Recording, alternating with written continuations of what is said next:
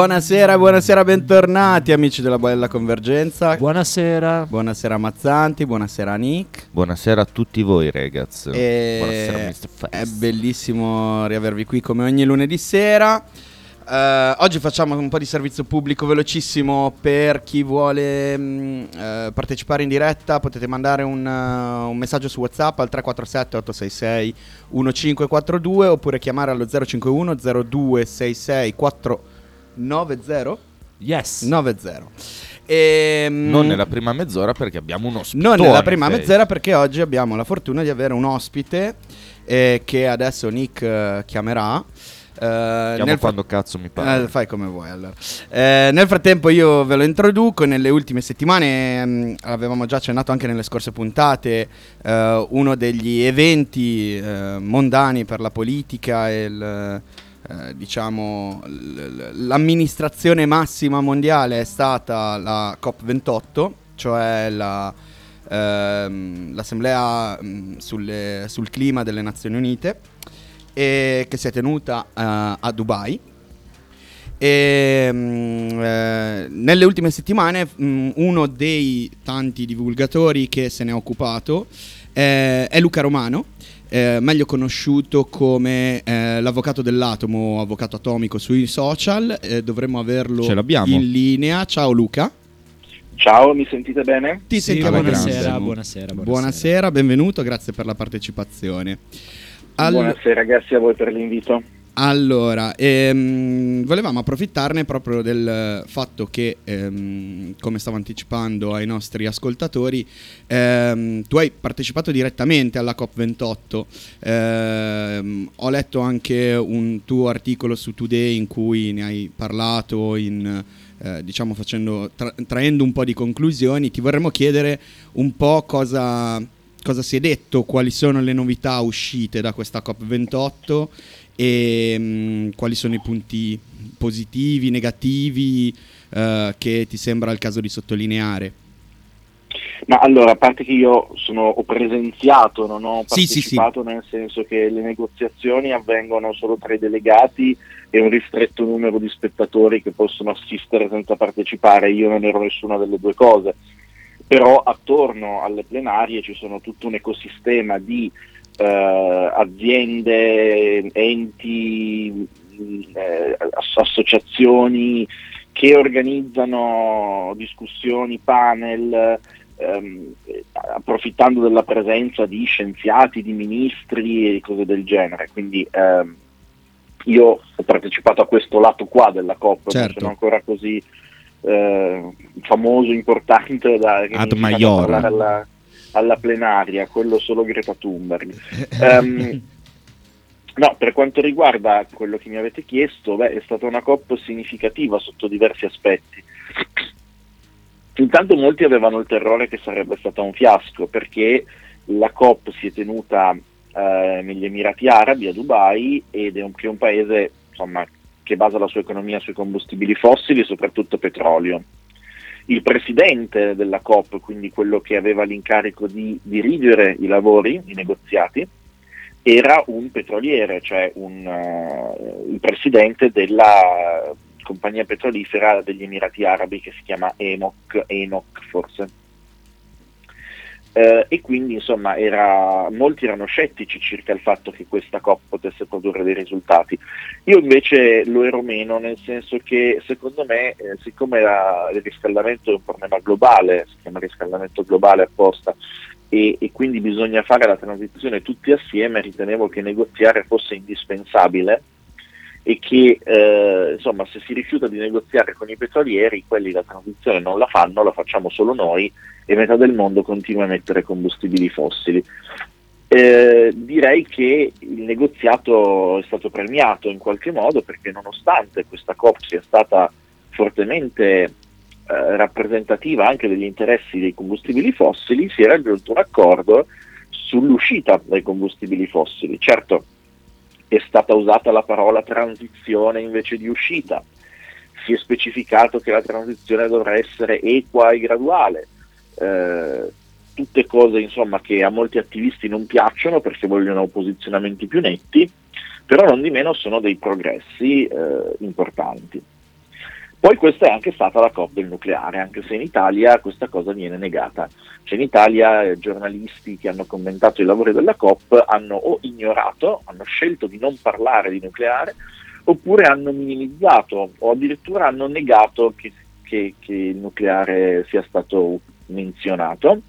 Ad esempio Travaglio l'altro giorno alla Gruber ha detto che la parola nucleare non compare nel documento di sintesi. Ovviamente non è vero, la parola nucleare compare, citata esplicitamente, eh, nel documento di sintesi finale della, della COP come tecnologia eh, diciamo, su cui gli stati possono investire per abbattere le emissioni. Paragrafo 28, E eh, ce l'ho davanti, per cui ci Ma tra fare- l'altro volevo chiederti, ci sono stati Ci degli- eh. ci- ci sono stati degli investimenti seri anche, eh, o come mh, delle impegnative da parte degli stati sull'aumento del nucleare, ci sono stati che, al di- che non si sono voluti vincolare magari a, a qualche accordo, ma che comunque eh, portano avanti a livello globale eh, mh, una, una politica Assolutamente nucleare. sì. Assolutamente sì, c'è stato un impegno, però attenzione, questi impegni sono impegni accordi tra stati, non fanno parte del Global Stock Take che è l'impegno generale. Nell'impegno generale il, nucle- il nucleare è menzionato ma senza specifiche, senza eh, diciamo, impegni sulle quantità. Ecco. Non ci sono, sono menzionati prescrizioni quantitative sul nucleare. Invece c'è un impegno che è stato firmato alla COP tra 24 paesi, inizialmente erano 16, poi sono diventati 22, poi 24, ehm, per triplicare la capacità nucleare installata a livello globale. Ehm, questi 24 paesi ad oggi rappresentano circa metà del PIL mondiale, perché ci sono Stati Uniti, Inghilterra, Francia, e Giappone e Corea del Sud, sono tutti compresi in, questi- in questo elenco e anche il Canada. Quindi parliamo di eh, molte economie avanzate in grado di spostare, in grado di avere un peso politico a livello internazionale e poi assieme a questo ovviamente anche paesi in via di sviluppo come il Marocco, il Ghana, la Mongolia e poi hanno firmato con questa intesa anche gli stessi Emirati Arabi. Ehm, quindi ovviamente, come accennavi tu, questo impegno non è stato firmato Mhm. da Cina e India, eh, che pure sono paesi che hanno, e Russia, che pure sono paesi che hanno tutti e tre importanti impegni eh, ad aumentare la capacità nucleare. Quindi non si sono volute vincolare alla, diciamo, al- agli altri, non hanno voluto prendersi impegni nei confronti degli altri, ci sono, ci sono evidentemente eh, dei motivi politici per questo, c'è un, in questo momento c'è, una, c'è un po' di gelo tra Cina e Stati Uniti, l'India è sempre stata molto critica nei confronti delle COP, che ritiene ingiuste nei suoi confronti, nel- nei confronti sua- del suo diritto allo sviluppo. E poi ovviamente c'è la Russia che in questo momento è in conflitto geopolitico con tutto l'Occidente. Però questi tre paesi, pur non avendo firmato, sappiamo che nei prossimi decenni aumenteranno la loro capacità nucleare, soprattutto la Cina che eh, nel momento in cui parlo ha 22 reattori in corso di costruzione e eh, cantieri, nuovi cantieri che aprono quasi ogni anno. E secondo te perché un, um, una potenza come la Cina, come l'India, non dovrebbe volere sottoscrivere un accordo del genere? Ovviamente secondo le tue idee. Ma allora ci sono varie motivazioni, poi questa è una domanda più per un esperto di geopolitica forse. Eh, ma è una Credo mia che- passione, quindi mi è scappata, perdonami. No, no, ci mancherebbe, io provo a darti la mia risposta. La Cina, eh, ripeto, perché semplicemente non vuole prendersi impegni nei confronti dell'Occidente, punto, perché in questo momento è, diciamo, i rapporti sono abbastanza freddi eh, tra la Cina e l'Occidente, in particolare tra la Cina e gli Stati Uniti. L'India per un discorso diverso, l'India eh, per quanto voglia investire sul nucleare, l'India è proprio poco favorevole alle COP in generale. Mm. Cioè l'India ritiene che i- il cambiamento climatico sia un problema secondario, eh, ritiene che le COP siano eccessivamente punitive nei confronti di quegli stati che oggi Ok. come l'India utilizzano il carbone e utilizzano i combustibili fossili per spingere la loro crescita economica.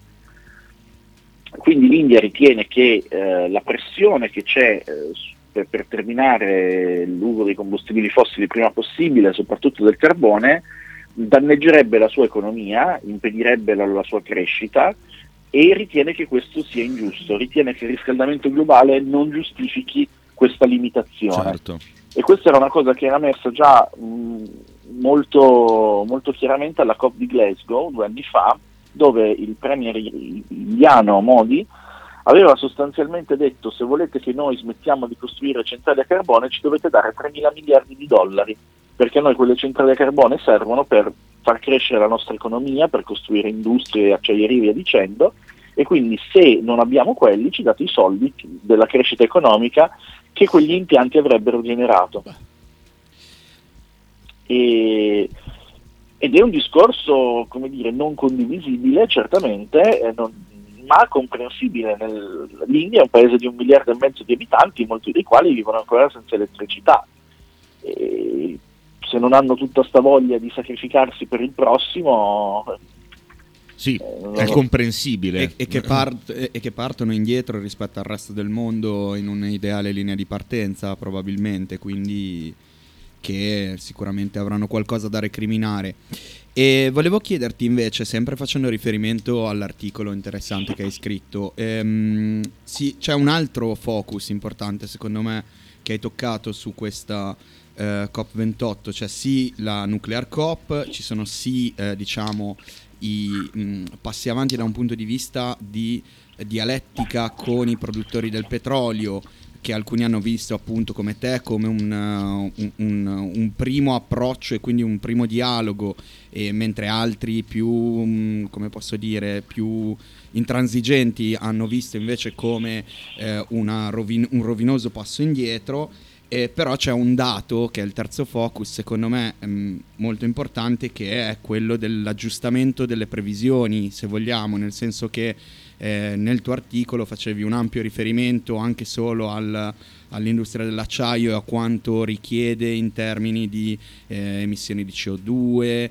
ehm, e insomma diciamo che le, le- le previsioni mh, per gli au- l'aumento dei gradi nei prossimi decenni sono sempre più nere da questo punto di vista e alla COP credo se ne sia preso atto almeno da un punto di vista della comunità eh, scientifica più che dall'accettazione di tutti, ehm, di tutti i partecipanti politici di cui, poi, in cui poi entreremo più nel dettaglio magari anche guardando a, a casa nostra. Allora, sì, in parte, eh, nel senso che il discorso dell'acciaio non è una cosa che si è detta alla COP, è una cosa che si Sì, è detta sì. in un seminario che io ho seguito e però l'ho trovato rilevante, cioè certo. quando si parla alla COP, quando si prende, quando si fanno questi discorsi, molte persone eh, non hanno veramente idea della sfida che abbiamo davanti. Io ho fatto l'esempio dell'acciaio perché dà un'idea, no? certo. della portata del- della cosa che stiamo cercando di fare quando parliamo di transizione ecologica. Per cui poi quando io sento della gente, che si- dei manifestanti che scrivono o si nominano Just Stop Oil, cioè semplicemente smettiamola col petrolio, è molto ridicola questa affermazione, non si può Just Stop Oil a meno che tu non voglia Just Stop Society, cioè fermare completamente la nostra civiltà. Per cui ehm, questa cosa qua è evidente alla maggior parte dei politici che prendono parte ai lavori. Devo dire, io ho parlato con pochi politici, quei pochi venivano da paesi diciamo occidentali e dove c'è un certo grado di cultura scientifica, ho avuto modo di confrontarmi con ministri e viceministri finlandesi, svedesi, australiani, eh, quello australiano era il ministro del governo ombra, quindi non era parte del governo ma dell'opposizione, ma comunque insomma una persona competente e avevano idea diciamo, della sfida. Non sono sicuro che i politici italiani abbiano idea della sfida, ecco, non sono sicuro che abbiano presenti queste cose. E infatti... Per quanto riguarda invece No, il di, vai, vai dato per quanto riguarda invece il dato sul riscaldamento globale, eh, è una cosa in realtà che si sa da almeno un anno o due, anzi forse anche tre, che l'obiettivo del grado e mezzo è irraggiungibile, cioè noi non staremo sotto il grado e mezzo, non c'è un universo in cui questo succederà. E però questa cosa si tende a non dire perché questo obiettivo del grado e mezzo è stato pubblicizzato come una soglia sotto la quale va tutto bene, oltre la quale va tutto male. Invece non lo è, non, da un gra- 1,4 gradi a 1,6 gradi cambiano delle cose, ma non cambia tantissimo. Eh, uno, un grado e mezzo è semplicemente un numero che si è scelto come impegno da rispettare, cioè dobbiamo scegliere un numero, no? un po' come quando decidi i limiti di velocità in autostrada, non è che a 135 km all'ora ti esplode la macchina e a 125 sei al sicuro, però a un certo punto io devo mettere un limite, decido che quello è un limite ragionevole e metto quel limite 130 km orari. Ecco, con i gradi è la stessa cosa, cioè devo mettere un limite eh, perché dobbiamo prendere un accordo per stare entro quel limite e quindi lo fisso a un grado e mezzo. Anzi, in realtà il limite era 2 gradi, ma con l'intenzione di stare sotto il grado e mezzo, cioè 2 gradi obbligatori, un grado e mezzo se possibile. Ecco, la gente l'ha, l'ha interpretato male questo limite, per cui adesso si ha paura di dire che l'obiettivo del grado e mezzo è fuori dalla nostra portata eh, perché si rischia di creare veramente il panico. In realtà, eh, ripeto, il grado e mezzo è fuori dalla nostra portata, bisogna iniziare a dircelo, i due gradi è improbabile che siano alla nostra portata.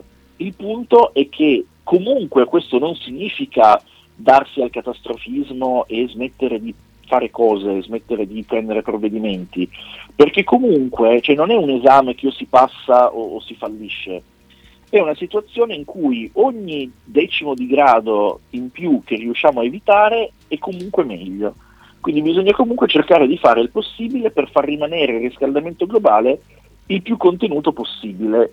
Poi quanto sarà questo più contenuto possibile? Non sarà un grado e mezzo, probabilmente non saranno neanche due gradi e vedremo, vedremo. Al momento siamo, puntiamo a un aumento di temperatura di 3,2-3,4 gradi se tutti i governi mantengono le promesse che hanno fatto.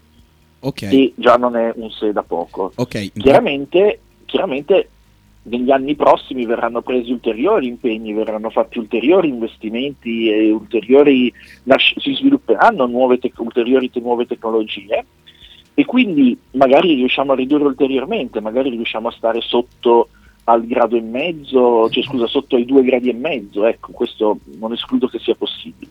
Per uh, chiarire, uh, ovviamente intendi che sotto eh, anche a un grado e mezzo ci sono delle conseguenze, osserveremo delle conseguenze, semplicemente più andiamo avanti, più queste conseguenze saranno estreme e imprevedibili da un punto di vista nostro, antropolo- an- antropologico, antropocentrico. Antropo- antropocentrico, scusate. Certo, assolutamente sì. Ok. Già adesso ci sono delle conseguenze e non siamo ancora al grado e mezzo. Oggi il grado e mezzo l'abbiamo toccato per qualche giorno nell'anno, Mhm. quindi siamo, la- l'aumento medio di un grado e mezzo su tutto l'anno a livello globale siamo ancora lontani. Ma già adesso ci sono delle conseguenze, già adesso le vediamo. Quindi è ovvio che anche a un grado e mezzo ci saranno delle conseguenze. E ma a questo punto quelle conseguenze sono inevitabili, andranno, bisognerà adattarsi alle conseguenze del grado e mezzo, bisognerà anche adattarsi alle conseguenze dei due gradi. Va bene, pass- Mentre nel frattempo facciamo di tutto per restare comunque il più vicino possibile a quelle soglie lì, cioè se Certo. non sono 2 gradi ma sono 2,2 è, è comunque meglio che se sono 2,5 o 3. Per la cronaca comunque gli impegni che abbiamo preso e le riduzioni che abbiamo fatto in questi decenni, da quando abbiamo iniziato a parlare di effetto serra, hanno comunque portato ad evitare certi scenari più 5 più 6.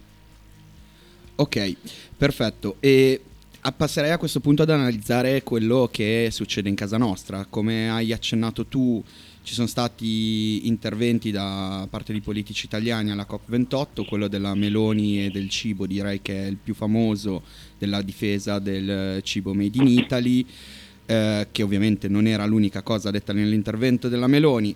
però è quella che è passata di più eh, da un punto di vista comunicativo.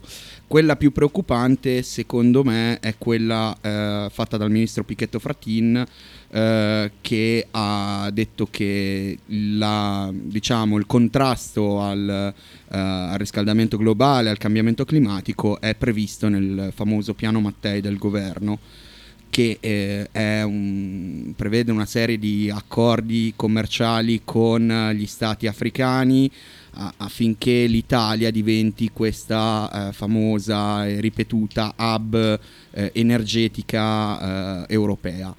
E, mh, mh, questo si, eh, diciamo, si collega anche a quello che fai mh, che fate voi con eh, la pagina L'Avvocato del- dell'Atomo, ehm, diciamo di divulgazione di cosa succede anche in Italia. Cioè, mh, l'ultima è l- l'evento di settimana scorsa in cui c'è stata la pubblicazione del CNAI, eh, la lista delle località idonee ad, espo- ad ospitare il deposito nazionale di rifiuti radioattivi eh, e la reazione in eh, TV nazionale di Fiorello eh, con poi eh, successive scuse in seguito a reazioni come la tua e di altri divulgatori che gli hanno fatto notare le castronerie che stava dicendo e però ecco diciamo che come dicevi giustamente prima tu la, ehm, l'opinione pubblica italiana, eh, le politiche italiane, al contrario di, altri, eh, di altre nazioni, non stanno andando verso la soluzione nucleare.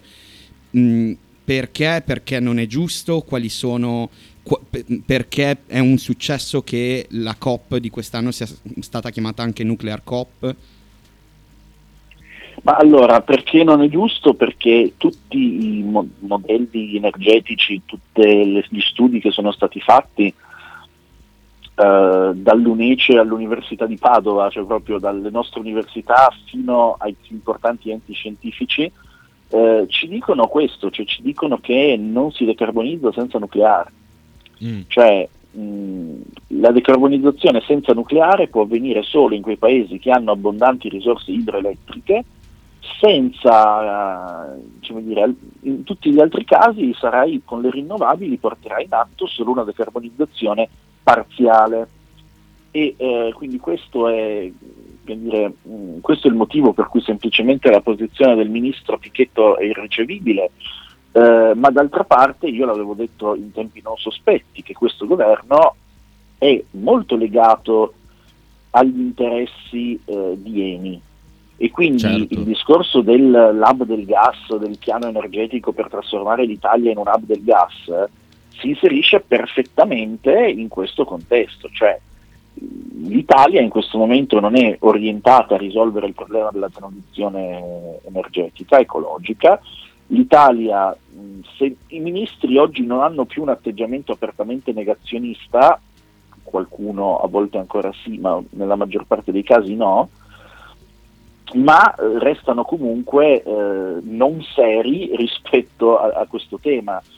E, mh, quello che ha detto il ministro Pichetto Fratin è stato addirittura che lui è favorevole al nucleare, ma l'Italia non costruirà mai più nuovi reattori perché secondo lui è possibile semplicemente per l'Italia eh, autorizzare i privati a costruirsi piccoli reattori per alimentare i distretti industriali, che è una cosa vera quest'ultima, nel senso che è un modello che eh, esiste, che adesso si sta iniziando a usare negli Stati Uniti, ma ci sono due problemi. Il primo è che questo modello va bene per decarbonizzare diciamo, la parte di calore industriale Sì. che oggi viene coperta dal gas, ma continua a lasciare inalterato il problema della rete elettrica, i cui consumi sono destinati ad aumentare se elettrifichiamo i riscaldamenti domestici e la mobilità. E, eh, e questi consumi oggi vengono coperti da un'enorme quantità di gas fossile e da un- una, una quantità eh, piuttosto importante di elettricità che noi importiamo alla faccia della sicurezza energetica di cui Pichetto Fratin dovrebbe essere ministro. Quindi eh, questa cosa che ha detto Pichetto Fratin per me è irricevibile. Certo, e una... mm, Volevi fare una domanda, Mazzo? Sì, no, Prego, prego. per assurdo, ok. ehm, quanto tempo ci vorrebbe a eh, riarmare, scusa il bruttissimo termine, eh, un impianto nucleare eh, in Italia? Perché c'è molta ignoranza. Io mh, nella nostra generazione che eh, ha vissuto mh, la denuclearizzazione, ok? C'è molta ignoranza rispetto proprio ai termini tecnici, ok? E alle linee del tempo mh, di un impianto. Non- tra l'altro immagino Certo. mancheranno anche, manchino, non mancheranno, manchino anche le professionalità, le figure che potrebbero Allora. lavorare in un impianto. Non lo so, eh, parlo co- da completo ignorante dell'argomento. Ti chiedo scusa.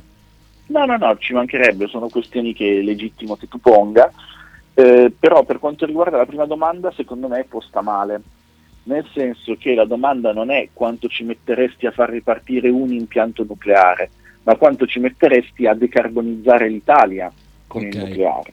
Perché eh, il tempo per far partire un impianto è in Italia piuttosto lungo, ma non in Italia in generale Ok. dovremmo fare uno studio dei siti, ce ne sono alcuni che probabilmente sono indicati, ma eh, vanno comunque, bisogna fare comunque delle indagini, dei report su Ok. questa cosa. Poi bisogna fare un progetto, bisogna con- aprire un appalto al quale parteciperanno le aziende che forniscono i reattori. In questo momento per l'Italia quelle più credibili sarebbero la francese EDF, l'americana Westinghouse e la coreana KHNP, evidentemente la Russia e la Cina non sono geopoliticamente fattibili. Chiaro. Solo a questo punto eh, può partire, poi a questo punto bisogna finanziarlo, bisogna trovare un meccanismo di finanziamento, solo a questo punto possono partire i lavori che possono durare 6, 7 anni, anche magari 10. ok. Allora, chiaramente tutte queste fasi preliminari hanno dei tempi che, che vanno considerati. L'esempio degli Emirati è calzante in questo senso, perché gli Emirati nel 2008 hanno, interessa- hanno iniziato ad interessarsi di nucleare, nel 2013 hanno iniziato i lavori della loro prima centrale, nel 2021 hanno acceso il primo reattore, poi un secondo nel 2022, un terzo nel 2024, eh, del 2023 e il quarto l'anno prossimo, nel 2024. Ok. Ora, quindi chiaramente parliamo di un tempo che può essere di 15-16 anni, ok? Però attenzione, non c'è niente che ci obblighi a fare un solo reattore per volta. E infatti gli Emirati ne hanno iniziati quattro per volta, e lo stesso ha fatto la Turchia, lo stesso ha fatto l'Egitto. La Francia addirittura nel 73, quando ha messo su la gran parte della sua flotta nucleare, ne ha fatti più di 50 in, anzi più di 60 per essere precisi, più di 60 in 15 anni. Ok. Allora, quindi se la domanda è quanto ci metto a fare un reattore nucleare, beh, ci metto tanto tempo e non ne vale la pena. Ma se la domanda è quando- quanto ci metto a decarbonizzare col nucleare, allora io di reattore non ne faccio uno, ne faccio Chiaro. 20, che sono quelli che servono all'Italia per eh, rinunciare ai combustibili fossili del tutto. Mi metto e, e nel fare il progetto, il siting e tutto quanto, tengo già in considerazione il fatto che devo fare 20 reattori. A questo punto, quando partono i cantieri, il primo anno ne partono 4, il secondo ne partono 5, il terzo ne partono altri 4 e poi quando entrano in funzione, nel giro di un anno, di 2, 3, 4 anni, entrano in funzione tutti i reattori che mi servono. Mi è chiaro. Eh, Lu- Grazie. Luca, avrei un, uh, un'ultima domanda E, per aspetta, te. aspetta, perché Sì, vole- sì. vorrei rispondere alla seconda parte della domanda che mi è stata fatta, eh, ovvero quella del, eh, delle competenze. L'Italia Esatto. ancora oggi laurea più ingegneri nucleari per milione di abitanti di qualunque altro paese europeo, tranne la Francia, e i nostri ingegneri nucleari sono richiestissimi eh, in tutto il mondo. Tra l'altro io sono davanti in questo momento a un post di ehm, un'azienda che elenca tutte le aziende coinvolte eh, negli appalti nucleari in tutto il mondo in Italia, cioè italiane.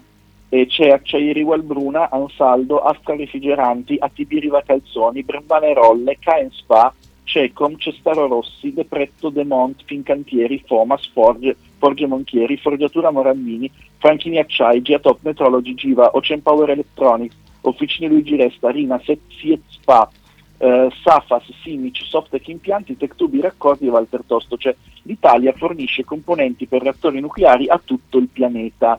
Quindi le comp- diciamo, la, eh, l'esperienza, la, la, La eh, maestranza. la capacità, Il la maestranza, tutto. esatto, l'expertise direi in inglese, eh, ce l'abbiamo assolutamente per gestire un programma Perfetto. nucleare, oltre al fatto che per formare proprio gli operatori di sala controllo hai 15 anni, Ma proprio perché il primo reattore lo- Certo. lo accendi 15 anni dopo, ma per fare il progetto, l'ingegneria, gli studi e tutto il resto ce le abbiamo già le maestranze. è un bel interrogativo da porsi, allora sarebbe perché la tua disamina molto lucida non è inserita nel dibattito pubblico. Dal mio punto di vista, mh, e questa non è una domanda che pongo a te, è una domanda che, che mi pongo.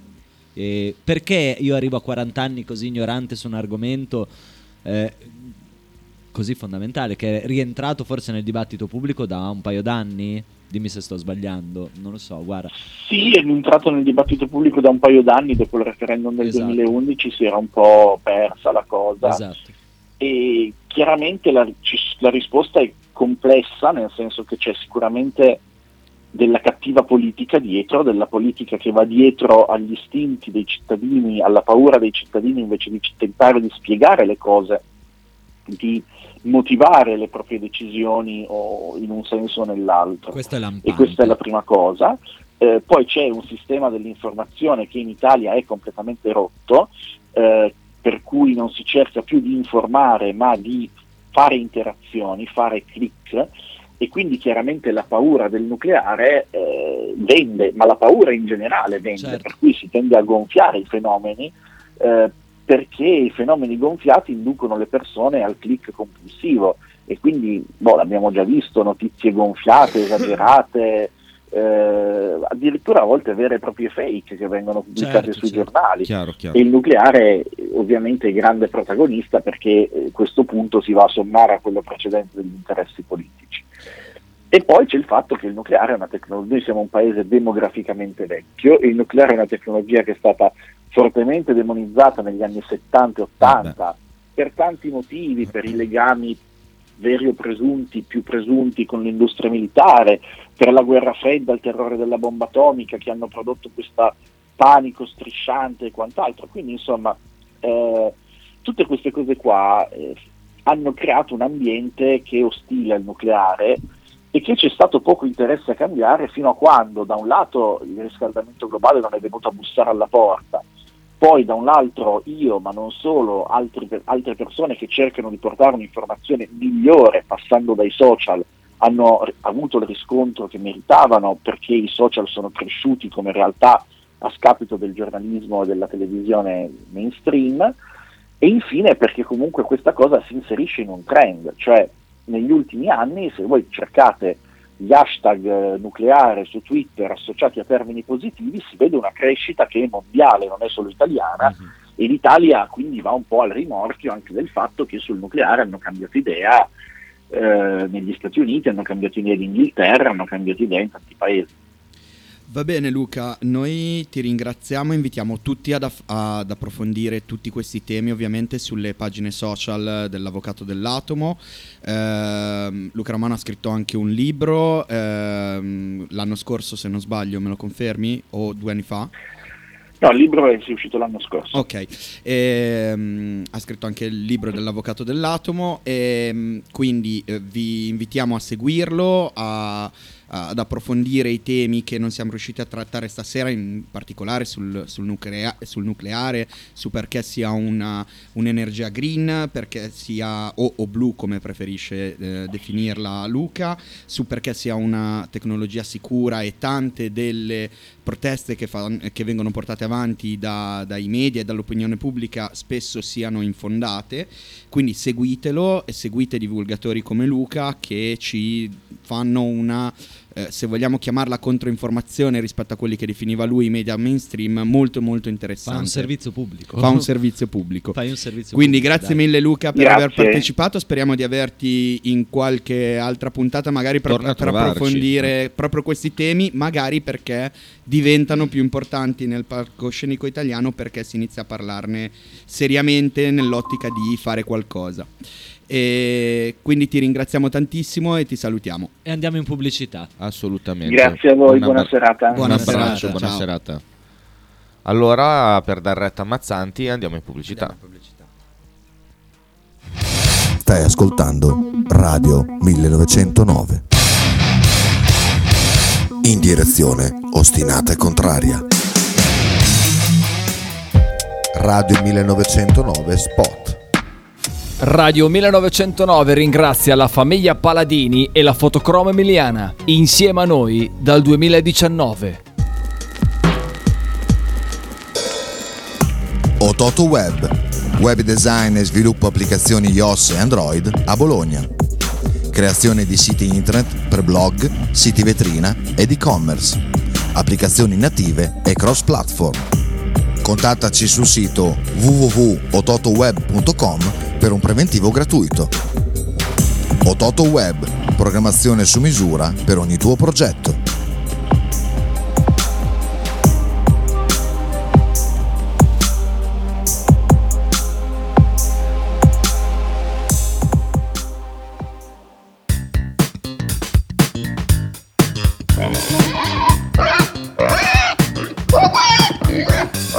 Voglio una peppa, oh, s'acciappati in budel e porta la Pcaridi di Dumegar. La Pcaridi di Dumegar, macelleria, formaggeria, salumeria di produzione propria senza conservanti. E la trovate in via Idice 155 a Monterezio. Per info e prenotazioni 051 92 9919. La Pcaridi di Dumegar.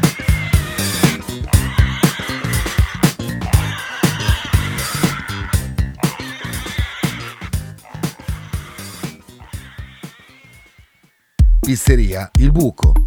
Nella storica location bolognese potete trovare pizze classiche e originali proposte del buco. Ma non solo, fritti, bruschette, uova tegamino e il famoso panino di pizza. Claudio e il suo staff vi aspettano anche per guardare assieme le partite di Serie A. Pizzeria Il Buco, a Bologna, in via Greco 7F. Per info e prenotazioni 051 43 01 28.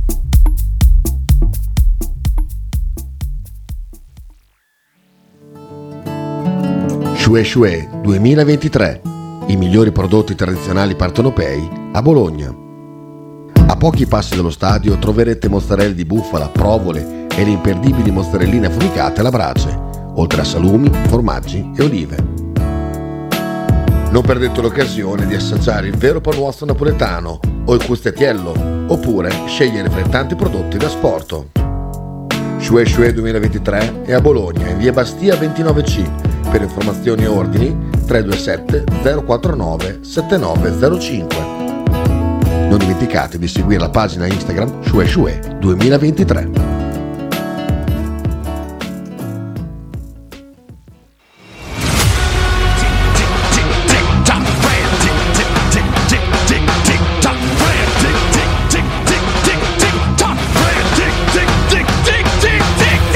Francesco Loretti e Marco Francia presentano Frank and Mark Go to Football.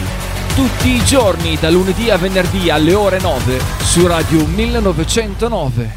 E L'intero palinsesto di Radio 1909 è gentilmente offerto da La Fotocroma Emiliana, via Sardegna 30, Osteria Grande, Bologna. Logo t-shirt, abbigliamento personalizzato, uomo, donna, bambino. Stampa digitale diretta, serigrafia, ricami e grafiche esclusive per il tuo brand. Logo t-shirt offre anche accessori, gadget, cappellini e tanto altro. Per info e ordini visita il sito logotshirt.it, partner ufficiale di Radio 1909.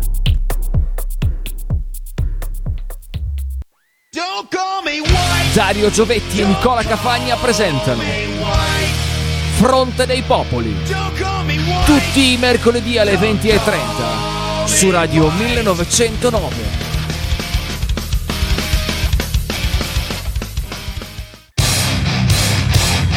Stai ascoltando Radio 1909. In direzione ostinata e contraria.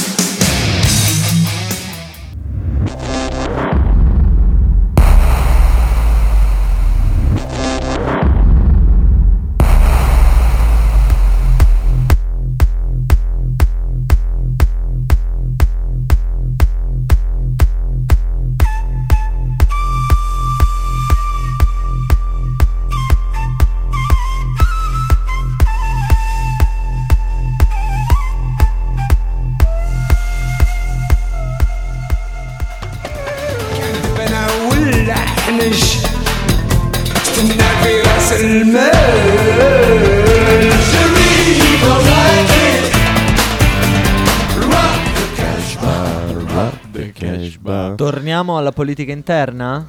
Cioè, de- politica così interna. debotto. politica interna. Però una cosa, una cosa la volevo dire Mhm. eh, riguardo all'intervista di prima, per poi cambiare totalmente argomento, è che comunque è una figata, cioè almeno io sono molto fiero eh, di far parte di una trasmissione in crescita che ha avuto questo step evolutivo dei, sia degli ospiti in generale, sia del fatto che comunque riusciamo a coinvolgere vari strati della realtà quotidiana, perché comunque siamo partiti eh, da Francesca che è una psicologa, cioè comunque un- una ragazza che si affaccia al mondo del libero professionismo in questo caso, Marco che fa parte dei, eh, del mondo del giornalista, eh, de- dei giornalisti comunque, per finire con Marta Collot e, e l'avvocato dell'atomo, cioè comunque sono felice di questa cosa, ve lo volevo dire a voi compagni di viaggio e anche a Kita che è arrivata adesso. Ciao Kita. È stata una settimana delineata dalla convention di Fratellini d'Italia Oi oi. a Treiu, Per tornare a quelli di, al governo di cui parlava Luca che ha prima. avuto la sua conclusione nel- nello speech, nel discorsone della Presidente del Consiglio, che si è dimenticata per l'ennesima volta di essere Presidente del Consiglio, ma non le si chiede di certo di eh, essere eh, alla pari della- della- del ruolo istituzionale che ricopre, eh, anche perché ormai è passato più di un anno Segni dalla di sua una investitura. politica che cambia in peggio. La politica è morta in Italia, i ruoli istituzionali si sono persi. Basta Però basta anche lei, vedere- come noi, migliora negli ospiti che chiama in trasmissione. Ma eh, diciamo che. Come, come, come reach, diciamo, diciamo, come che, views. diciamo che Fratelli d'Italia in questo momento è pop.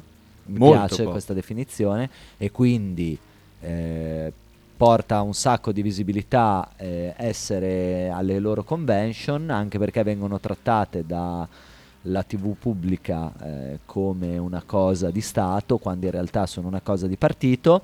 Vabbè, però come la Leopolda ai tempi del miglior Ma non Renzi. così, però, per la miseria. Rai News, non, la Rai, Rai News non ha mai trasmesso uno speech da 70 minuti Ma di Renzi. Forse perché lo faceva Sky, Mazz.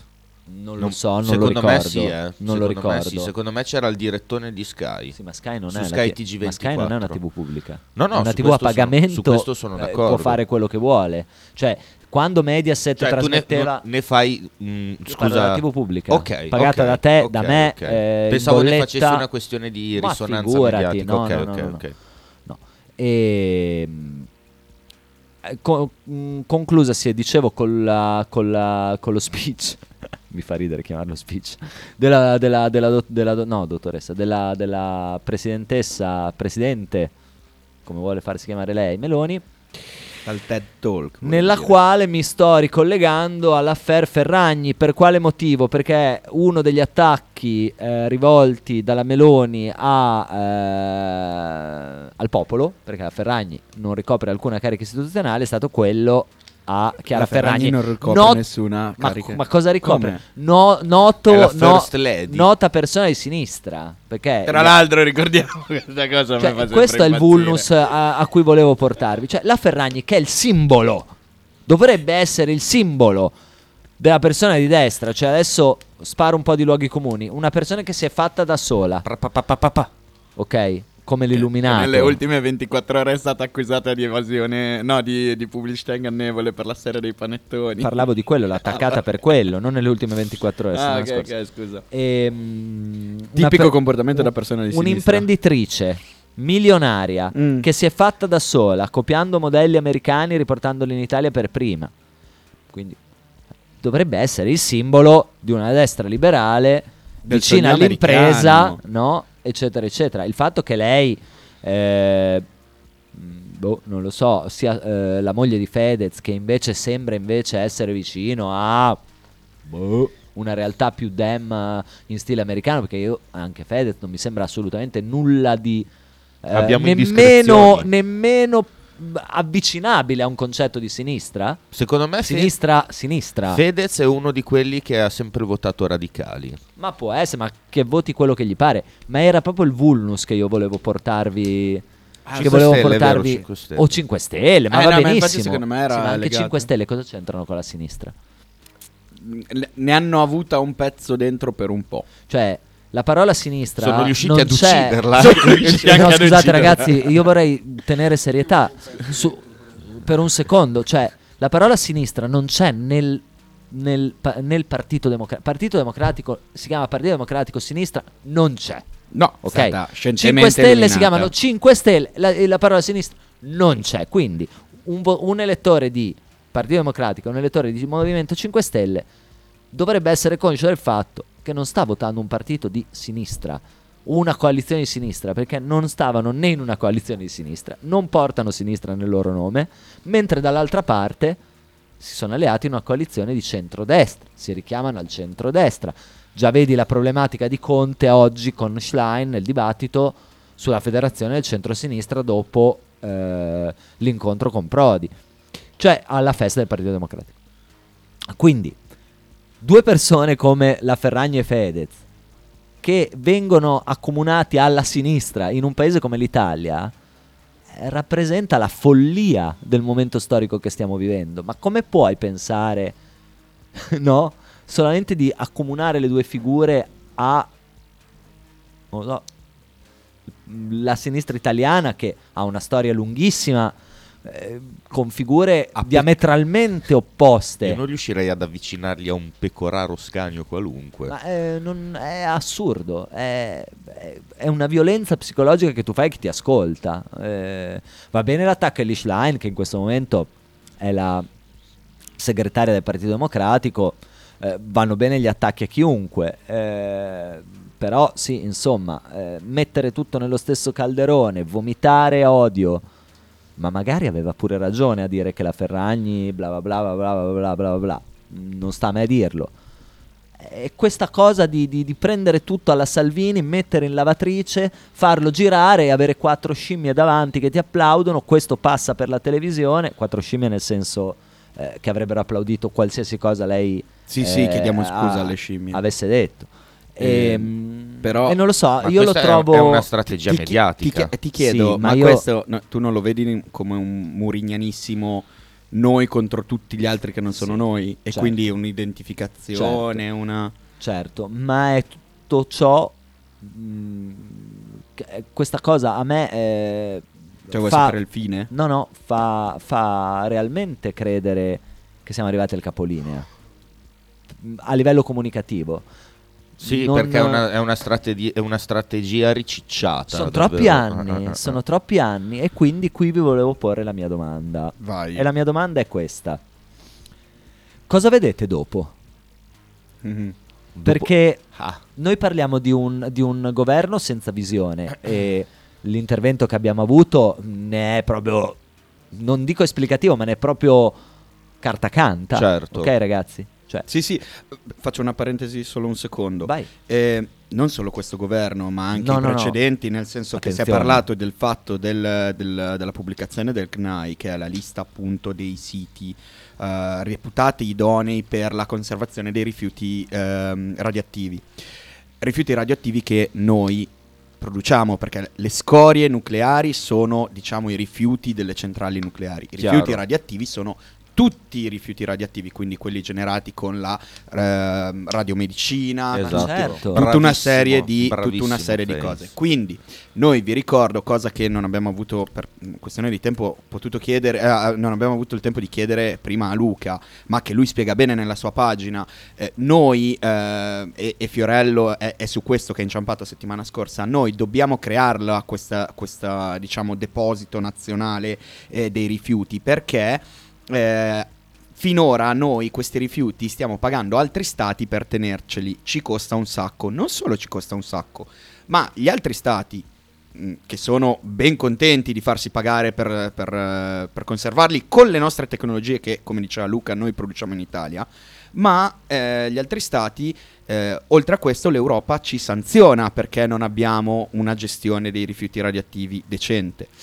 In tutto questo non è colpa solo ed esclusivamente di questo governo che su questo argomento è molto miope, ma questa cosa se la rimpallano i governi degli ultimi vent'anni senza problemi e probabilmente già dal, eh, da quando c'è stato il referendum nell'87. Probabilmente siamo rimasti invischiati in una guerra in Somalia anche per colpa di, di questa cosa. no? Ecco, quindi eh, da questo punto di vista ehm, c'è proprio una miopia generale, cioè non è che passa questo governo, com- come non era perché tu intendessi quello, ma era proprio per puntualizzare, non è una questione di passa questo governo e c'è il- un, bel, un bel panorama.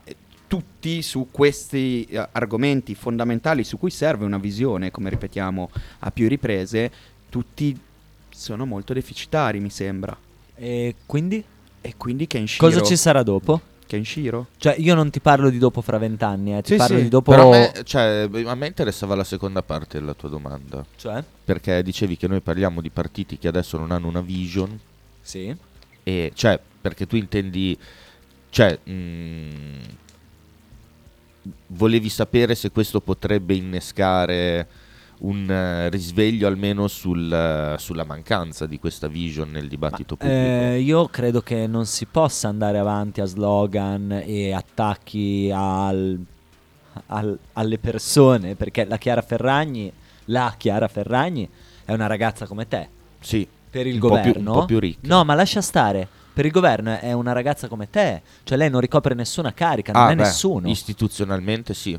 Non Ma- è nessuno, non, è- non- non rappresenta un ideale, non rappresenta alcun tipo di... rappresenta il vuoto pneumatico Però- forse, però, Però il vuoto no, pneumatico... no, non è Ok. vero, non, non rappresenta nessuno. Perché per quanto noi tutte le settimane ci troviamo qui a dire quanto ci fanno schifo i partiti senza vision, quanta pochezza ci sia nel programma politico di Giorgia Meloni, la Ferragni su temi diversi rispetto a quelli che trattiamo noi probabilmente su altri temi, però le fa un'opposizione mediatica con Fedez, con le posizioni che prendono, solo ed esclusivamente mediatica, che su- innesca la Meloni per motivi X, non voglio andare a vedere i motivi se- ehm, per forza, però per motivi X innesca la Meloni perché le conviene Sì, però- fare que- discussioni su queste cose perché è sensibile, quello che vuoi. Sì, ma la sua diretta, al netto degli, dei, dei follower, ok? La sua diretta Instagram vale quanto la tua, quanto la nostra che stiamo facendo in questo momento. Cioè, ragazzi, attenzione, non è una giornalista, non è iscritta a nessun partito, n- non è nessuno la Chiara Ferragni. Cioè, un conto è l'attacco a Saviano, che è stato tremendo, terribile, al netto del fatto che ognuno possa pensare di Saviano quello che vuole, non mi interessa Saviano.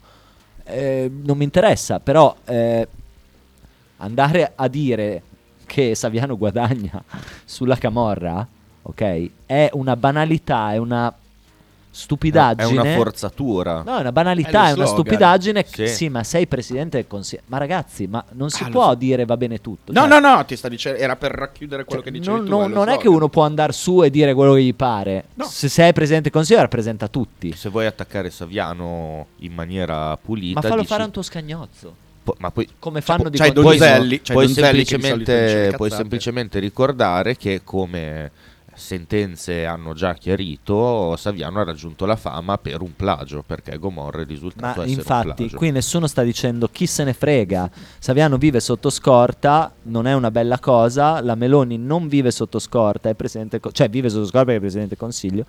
Io boh, non, non- non- non riesco a capire, ragazzi. Cioè, non riesco a capire fino a dove, una, fino a dove ci si possa spingere, ok? E tralasciando temi fondamentali per lo sviluppo di una società migliore eh, rispetto a quella che viviamo in questo momento, afflitta da problemi eh, non dovuti ovviamente a Giorgia Meloni, nessuno sta dicendo che i problemi della società derivino da Giorgia Meloni. No, però ma il suo compito è a, a- a farci rimanere lì dove ma dove adesso è siamo. al governo da un anno. No, no. e prima è stata para, è stata, è stata ministra, è stata artefice di varie schifezze come gli altri. Quindi dico, fino a quanto si potrà andare avanti con la banalizzazione della politica un a discapito della visione? Perché Calenda, faccio un esempio di un Calenda che non conta nulla, che anche lui come Giorgia Meloni è stato già ministro, è stato già in vari governi, eccetera, eccetera, sembra l'unico, ok, a spammare sui social questo tema ca- con la credibilità pari a zero. Davvero? Cioè, che- mi, stupisce già che lo faccia. Ma lo fa da anni eh, che non lo seguite. Ah, ma eh, sì. Lo fa da anni che non lo seguite, Però ora anche è- perché è, Calenda... è sbarcato su Threads quindi lo, lo Calenda come Meloni- metterò il like su Facebook. come Salvini, come tutti i politici, vivono ondate di pregiudizio e, e di fama eh, inversamente proporzionali spesso a quello che dicono. Sono vittima, di Attenzione. un, sono vittima di un bias.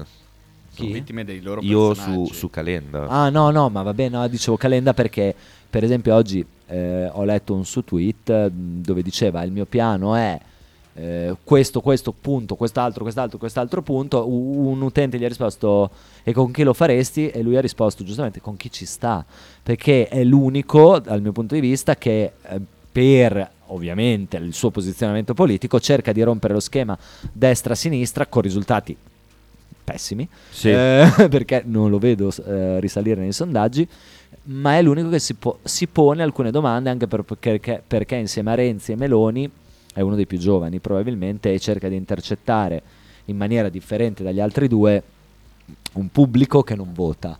Ok? Ma quindi vuoi un pronostico su... No, vorrei, vorrei un- non un pronostico semplice, vorrei un ragionamento sul perché fai un pronostico, perché del pronostico me ne frega niente. Allora, c'ho, c'ho una... No, il, capisci? il pronostico è... Dopo me lo, lo fai nel senso, sì, va bene il pronostico, ma vorrei capire perché pronostichi Ah, questo. Mi Cioè, interessa di più. Ok, ok. Allora, Vai tu. partendo... Insomma, penso che lo faremo entrambi alla Eh sì, fine, l'ho no? chiesto a Eh, tutti. esatto, vai, vai, esatto. vai. Anche perché saranno diversi. E il, il mio personale, mh, che si rifà anche un po' al passato, è che eh, cioè, questo coincide un po' con il mandato del- dello sfascio, no? Ok. Do- dove quei- questo è un governo inetto che combina dei danni e quindi che cosa succede dopo? Che l'unica visione eh, che può essere proposta è di nuovo ancora quella dell'austerità e della responsabilità. Mm. Perché in assenza di visione l'unica cosa che può fare la collettività rispetto a proporne decine diverse Mhm. è obbedire alla contingenza che le viene proposta. Quindi Ok. io mm, mi aspetto, cioè se non un governo tecnico, un governo che sa di Mario Monti per capirci. Ok. E quindi? E quindi... Pronostica adesso. eh, cioè te l'ho già fatto. o No, ci- tempistiche anche voglio. Mm, se- allora, eh, le elezioni ci sono state ad ottobre dell'anno scorso? Sì. Mhm. Ottobre dell'anno scorso, quindi ha fatto un anno di governo. Sì, un anno e tre mesi, dai, un anno Se- e due mesi. Allora, secondo me la legislatura finisce a tre anni e mezzo. Quindi sì, facciamo. Con ele- governo tecnico. Cioè, stai dicendo, stai no, no, no, no, no, no. ehm, mi aspetto No, magari un così. cambio di governo comunque politico. Poi andiamo alle elezioni. Cioè, quindi il PD deve rientrare in Il maggioranza. PD si ripresenta, si ripresenta con un accademico europeista, tipo cioè un nuovo Enrico Letta. va? Quindi cadrà Schlein. Eh, sì, sì, sì, sì, sì. Ok. Eh, ho una curiosità. E quindi, cioè, dopo questo tu preno- pronostichi una roba ciclica, tipo serpente che si morde la coda, Sì. con governo tecnico, un po' di ripresa, che non c'è in realtà, eh, e poi di nuovo casini, governo tecnico, eccetera. Sì, esattamente. Senza, senza possibilità di, di uscirne, quindi c'è tipo due cicli e poi c'è la, la- la- come posso dire, il, il disastro, Ma perché eh, la o- distopia nucleare di Mad Max o, di, o di Kenshiro. o trovi qualcuno che ti propone eh, una visione edulcorata eh, della vision che hanno le persone che comandano, che hanno una loro vision che è arricchirsi il più possibile e a discapito di sicuro dei risparmiatori che nel mercato mondiale purtroppo siamo noi i risparmiatori per eccellenza e quindi in qualche modo che cazzo ne so trovi uno che te la racconta tipo San Francesco che ti spogli dei tuoi beni e quant'altro oppure è difficile che venga legittimato questo modo di evoluzione della società, no?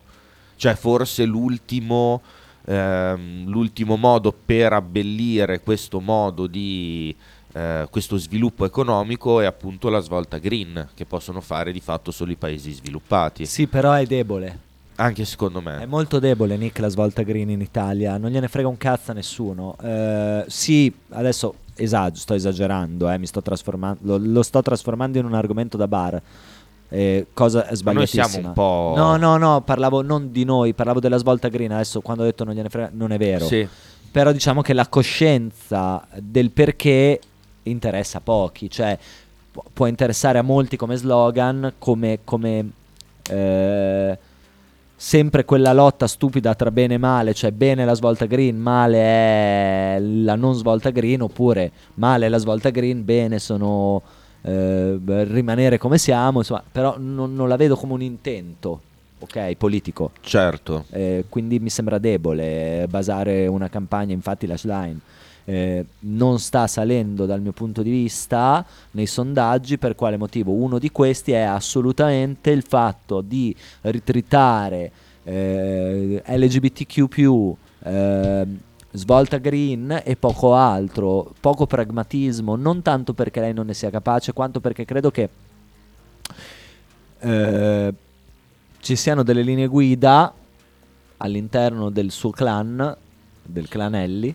clanelli eh, che non le permettano di eh, portare avanti una visione differente. Cioè i temi in questo momento sono quelli da cavalcare eh, i dem americani cavalcano più o meno quelli eh, differentemente dai, dai dem tedeschi che eh, caval- i socialisti tedeschi cavalcano a, a più ampio spettro invece eh, temi che riguardano la, società civile in- a tutto tondo, quali la, la- la casa, la povertà, il Che in lavoro, Italia eccetera, potrebbe essere eccetera. un'idea, Eh, eh. ma infatti- potrebbero incominciare a essere un'idea, Ma, no? inf- ma infatti, e poi provo a darti la mia risposta alla tua domanda di prima, ma infatti cioè, è più una questione di all'hash line sono rimasti quei temi lì, credo, nel senso che per natura del PD tutti gli altri temi di cui dovrebbe occuparsi sono talmente divisivi al loro interno, e già quelli non è che siano, però da quando Walter Weltroni ha fatto... Walter. Walter, eh, Walter Veltroni ha fatto diventare quello che un tempo erano i DS, la- la- i democratici di sinistra, un vero e proprio partito democratico all'americana.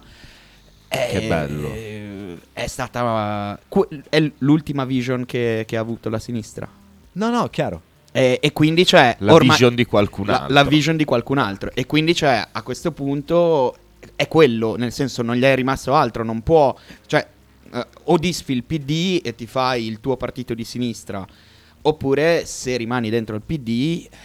Non puoi toccare gli altri temi, sono tutti temi, cioè anche il, il- reddito di cittadinanza, salario minimo, che sono stati ehm, de- degli slogan degli ultimi anni, venivano portati avanti sapendo che tanto sarebbero falliti, Sì. perché tanto eh, nel momento in cui si andava a discutere davvero in Parlamento a, queste, a- a persone interne al Partito Democratico, bisognava pagare, nel senso non pagare tangenti, ma pagare in termini politici per fargli accettare queste cose qui e quindi concedergli altre cose. Beh, però che- la politica è questo. eh. Sì, sì, sì, per Cioè, carità. questa è la base. Però cioè- stai, stai- stai trattando con gente che proprio quella cosa lì non la voterebbe mai e ti costringerà a votare cose che tu non voteresti mai e sono i tuoi compagni di partito. Sì, però questa, ripeto, è la politica, cioè tu credi che all'interno di Fratelli d'Italia, al netto del fatto che loro siano bravissimi a mettersi insieme agli altri per vincere, siano tutti d'accordo su tutto? Io non No, credo. No, però se tu sei così diviso al tuo interno che devi partire da degli argomenti light, soft, zero, chiamali come vuoi, Sì. per poter iniziare a parlare e poi ti devi confrontare con l'altra parte che è ancora più in là. Fai la fine del Cioè- secondo governo Prodi, eh. Esatto, cioè fai, fai Programma di 200 Fai- fai pagine. lì la vision non può esistere perché la tua vision viene mediata una prima volta all'interno delle tue correnti, una seconda volta all'interno della coalizione, una terza volta all'interno ah, del, del panorama parlamentare. Allora ti faccio un'altra domanda. Domanda Non mi fai rispondere domanda. a quella di Dopo prima? mi rispondi, Ok. così mi rispondi insieme. Ma eh, non- mh, la domanda che io vi ho posto all'inizio è perché mh, entrambe le, le fazioni, cioè conservatori e, e progressisti in Italia, quelli che si fanno chiamare progressisti, io non, non ne vedo uno, ok? Ehm, facciamo allora destra, centro e sinistra in Italia, ok? Eh, lavorano alla stessa maniera, cioè mh, non c'è eh, in nessuno di loro un, un occhio attento sulla realtà tangibile. Sono Ed è questo il punto. Per quanto tempo potrà andare avanti ancora questa operazione fatta di eh, slogan eh, a discapito della eh, realtà tangibile? Ok, allora provo a risponderti facendo... Sono stato chiaro? Sì, sì, sì. Facendo una... una... come posso dire? un- un- una parentesi. Noi spesso parliamo del fatto che manchi totalmente la visione nella politica italiana, perché noi con- continuiamo a eh, focalizzarci sulla politica italiana parlamentare. E non è vero che nella politica italiana manchi completamente la visione e di- lo dimostra il fatto di quello che stavi dicendo, per esempio io di Calenda non condivido la visione, ma la visione di Calenda è chiara secondo me, poi che sia ehm, molto basic, che sia lontana dalle mie posizioni, che sia quello che vuoi, però ce l'ha una visione uno come Calenda. Il problema è che in Italia servono tre cose affinché qualcosa faccia click e cambi come intendi tu, cioè che si inizia a, ad analizzare veramente quello che succede e non si continui ad analizzare semplicemente quali sono i trend comunicativi. Quindi si analizzino i problemi davvero e non il problema mediatico della settimana, tutte queste cose qui. E che quindi si agisca poi di conseguenza sul lungo termine, cercando di portare azioni a lungo termine per sanare il sistema Italia, servono visione, seguito e credibilità. Al momento abbiamo personaggi come Calenda che ha eh, visione e, non fraintendermi, un po' di seguito, a mio parere zero credibilità. Eh, ci sono persone come Marta Collotto o quelli di Potere al Popolo che abbiamo aspettato anche da poco o altre posizioni simili che possono avere visione e possono avere credibilità a cui però manca totalmente il seguito e poi ci sono quelli che invece hanno seguito e credibilità che non vuol dire essere onesti e tutto ma che sono creduti che cioè Sì. quando dicono qualcosa non vengono perculati e che sono invece i parlamentari che abbiamo al giorno d'oggi, quindi che ne Wow. so, dalla Meloni a tutti gli altri. Al momento nessuno copre tutte queste caratteristiche perché o per incapacità o per messaggi portati in maniera sbagliata o per canali di comunicazione sbagliati o per quello che vuoi, in questo momento in Italia non c'è nessuno che abbia tutte queste caratteristiche e che quindi ci possa portare fuori dal guado. Deve venire fuori. Perché venga fuori, secondo me, purtroppo questo è- si ricollega al discorso che facevamo le settimane scorse anche con Nick, del fatto che per essere informati, per filosofeggiare, per avere eh, una coscienza Volevo politica, io, serve grande. tempo e serve, eh, serve una vita che, te lo permette- che ti permetta di farlo e che non ti avanzi troppo mesi a fine stipendio.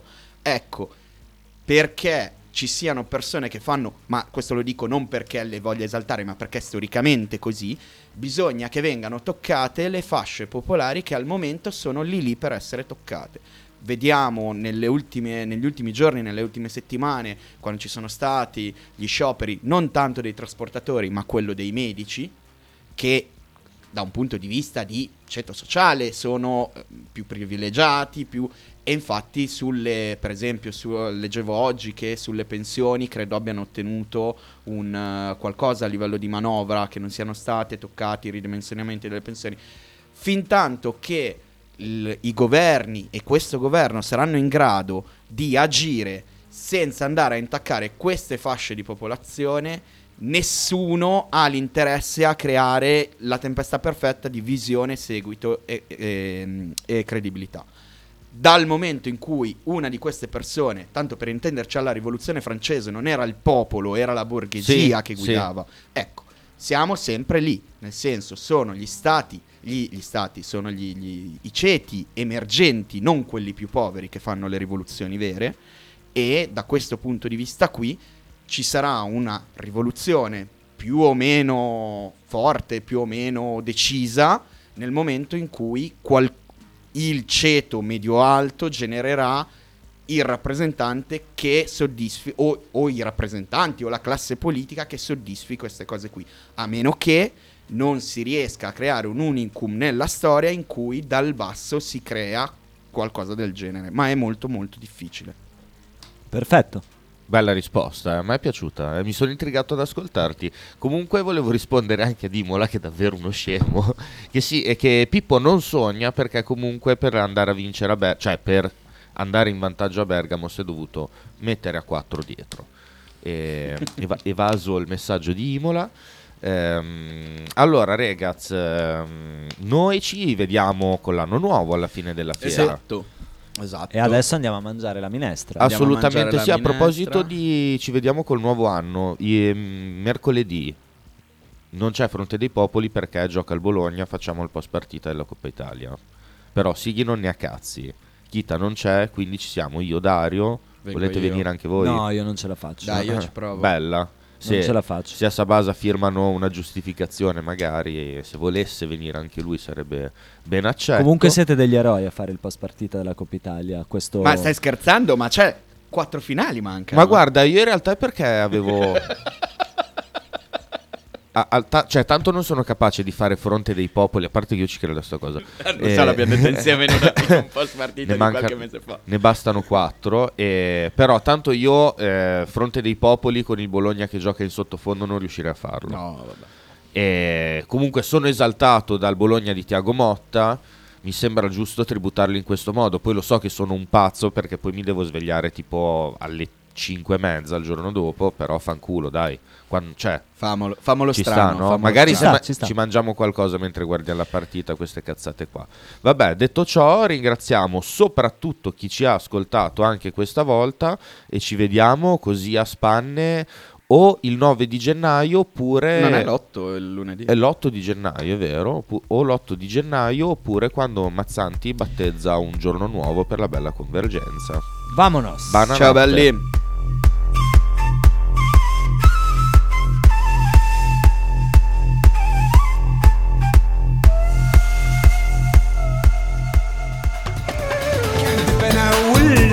احنش استنى في رأس المال.